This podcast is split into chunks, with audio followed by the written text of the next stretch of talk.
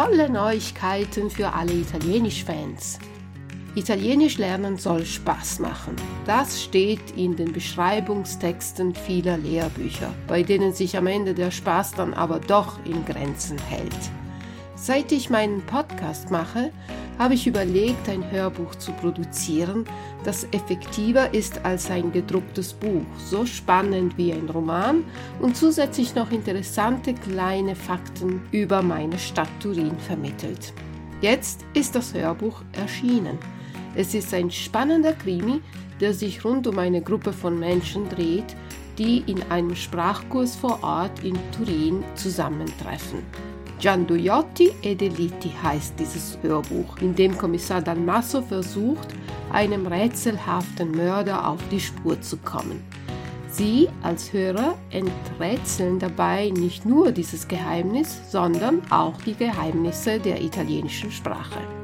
Das Hörbuch ist für Anfänger mit geringen Vorkenntnissen und wird mit einer Materialsammlung zu Mit- und Nachlesen begleitet. Mehr Informationen zu diesem spannenden Lernkrimi, der im Brainbook Verlag erschienen ist, finden Sie wie immer auf meiner Homepage unter www.il-tedesco.it. Ich bin gespannt, ob Sie den Mörder finden und ihm das Handwerk legen können. Ich wünsche Ihnen schon jetzt viel Spaß dabei.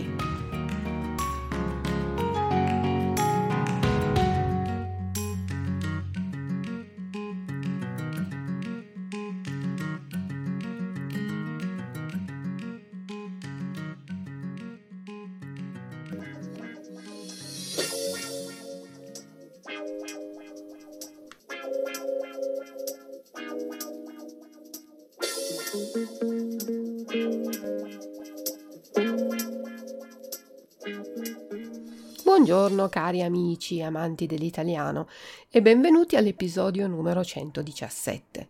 Oggi vi voglio portare in viaggio con me e vi voglio far visitare virtualmente una delle meraviglie del Piemonte, la regione in cui sono nata e che quindi conosco molto bene. Vi farò conoscere un'abbazia antica che si trova in un luogo bellissimo, e che è importante a livello storico ma anche religioso e letterario. Questa abbazia si chiama la Sacra di San Michele e si trova a una quarantina di chilometri da Torino, il capoluogo del Piemonte. Se per caso vi trovate a Torino vi consiglio di andare di persona a vederla. Allora, partiamo in direzione Val di Susa e laghi di Avigliana. Possiamo scegliere di andare in macchina fino alla chiesa, che si trova tra i comuni di Sant'Ambrogio e la chiusa di San Michele, ma se vi piace camminare potete anche fare una bella escursione a piedi. In questo caso partite da Mortera, che è una frazione del comune di Avigliana, e prendete il sentiero dei principi, e camminate su questo sentiero per tre chilometri e mezzo. Questa camminata vi permetterà di vedere dei panorami della valle bellissimi e di vedere l'abbazia anche da un punto molto particolare, quindi fare delle belle foto. La Sacra di San Michele sorge sul monte Pirchiriano, nome molto difficile ma elegante, per dire montagna dei porci, dei maiali come le montagne vicine. Una si chiama Monte Caprasio, cioè la montagna delle capre, e l'altra si chiama Monte Musinè, la montagna degli asini. Proprio sulla cima del monte, a 962 metri, sorge l'abbazia, che sembra proprio essere stata fatta nella roccia. Questa chiesa è avvolta un po' nel mistero. Sono tante le cose che non si sanno di preciso e tante le leggende che sono nate su di lei. Anche la data della costruzione non si conosce esattamente. Alcuni dicono che la chiesa è stata costruita tra il 983 e il 987, altri invece tra il 999 e il 1002. Fu dedicata all'arcangelo Michele. La leggenda racconta che fu proprio l'arcangelo Michele a chiedere al vescovo di costruire la chiesa. In quei giorni tutta la legna raccolta scomparve e ricomparve proprio sulla vetta, sulla cima, sulla punta del monte Perchiriano, un evidente invito a costruire la chiesa che oggi è uno dei simboli del Piemonte. Non si tratta però solo di una chiesa, ma di un vero e proprio complesso architettonico che ha ispirato Umberto Eco per il suo famosissimo romanzo Il nome della rosa. Il libro è un giallo, cioè una storia criminale, con un mistero da risolvere, ambientato nel Medioevo e nel quale un frate francescano, Guglielmo da Baskerville, chiamato dall'imperatore ad andare all'abbazia, e a fare da mediatore per un incontro tra papato e impero. Questo frate francescano dovrà risolvere una serie di omicidi rimanendo nella chiesa per sette giorni. L'abbazia è un posto ricco di arte, di cultura, di religione e la storia e il mito si intrecciano rendendolo così un luogo veramente unico. I frati benedettini ci rimasero per oltre 600 anni, poi la lasciarono e la chiesa rimase abbandonata per due secoli. Nel 1836 re Carlo Alberto di Savoia decise di far rivivere l'abbazia e vi portò una congregazione religiosa, i padri rosminiani, che ancora sono presenti nel complesso. Il re fa portare anche le tombe di alcuni reali, all'interno della chiesa. E qui abbiamo un altro mistero. Alcuni dicono che ci siano 24 tombe reali, altri 26 e ancora altri 27. Vi ricordate il sentiero dei principi? Adesso vi dico perché si chiama così. Il 25 ottobre del 1836 parte un corteo funebre dal Duomo di Torino con le spoglie con i corpi dei Savoia, che adesso sono seppelliti nella sacra di San Michele, appunto. Il percorso fatto da questo corteo funebre fu proprio quello che oggi conosciamo come il Sentiero dei Principi.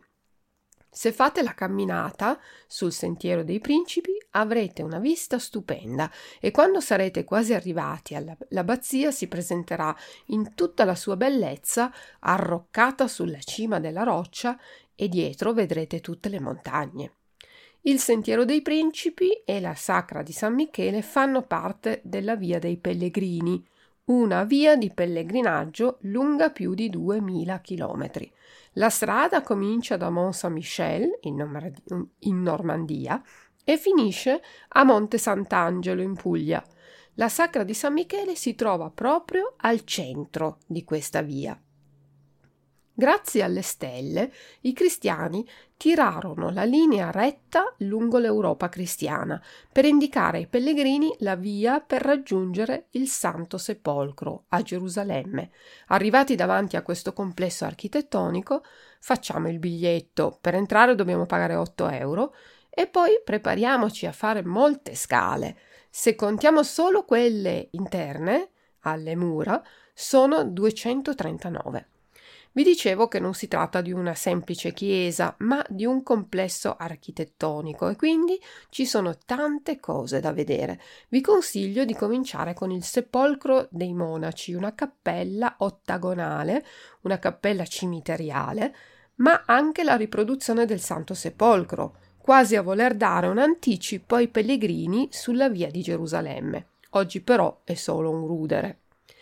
Poi ci sono le foresterie, che erano il luogo dove ospitare i pellegrini, e poi ci troviamo davanti all'ingresso con la facciata alta 41 metri e una statua dell'Arcangelo Michele. Dopo l'ingresso troviamo uno scalone lungo e ripido chiamato lo scalone dei morti, perché un tempo erano conservati gli scheletri dei monaci.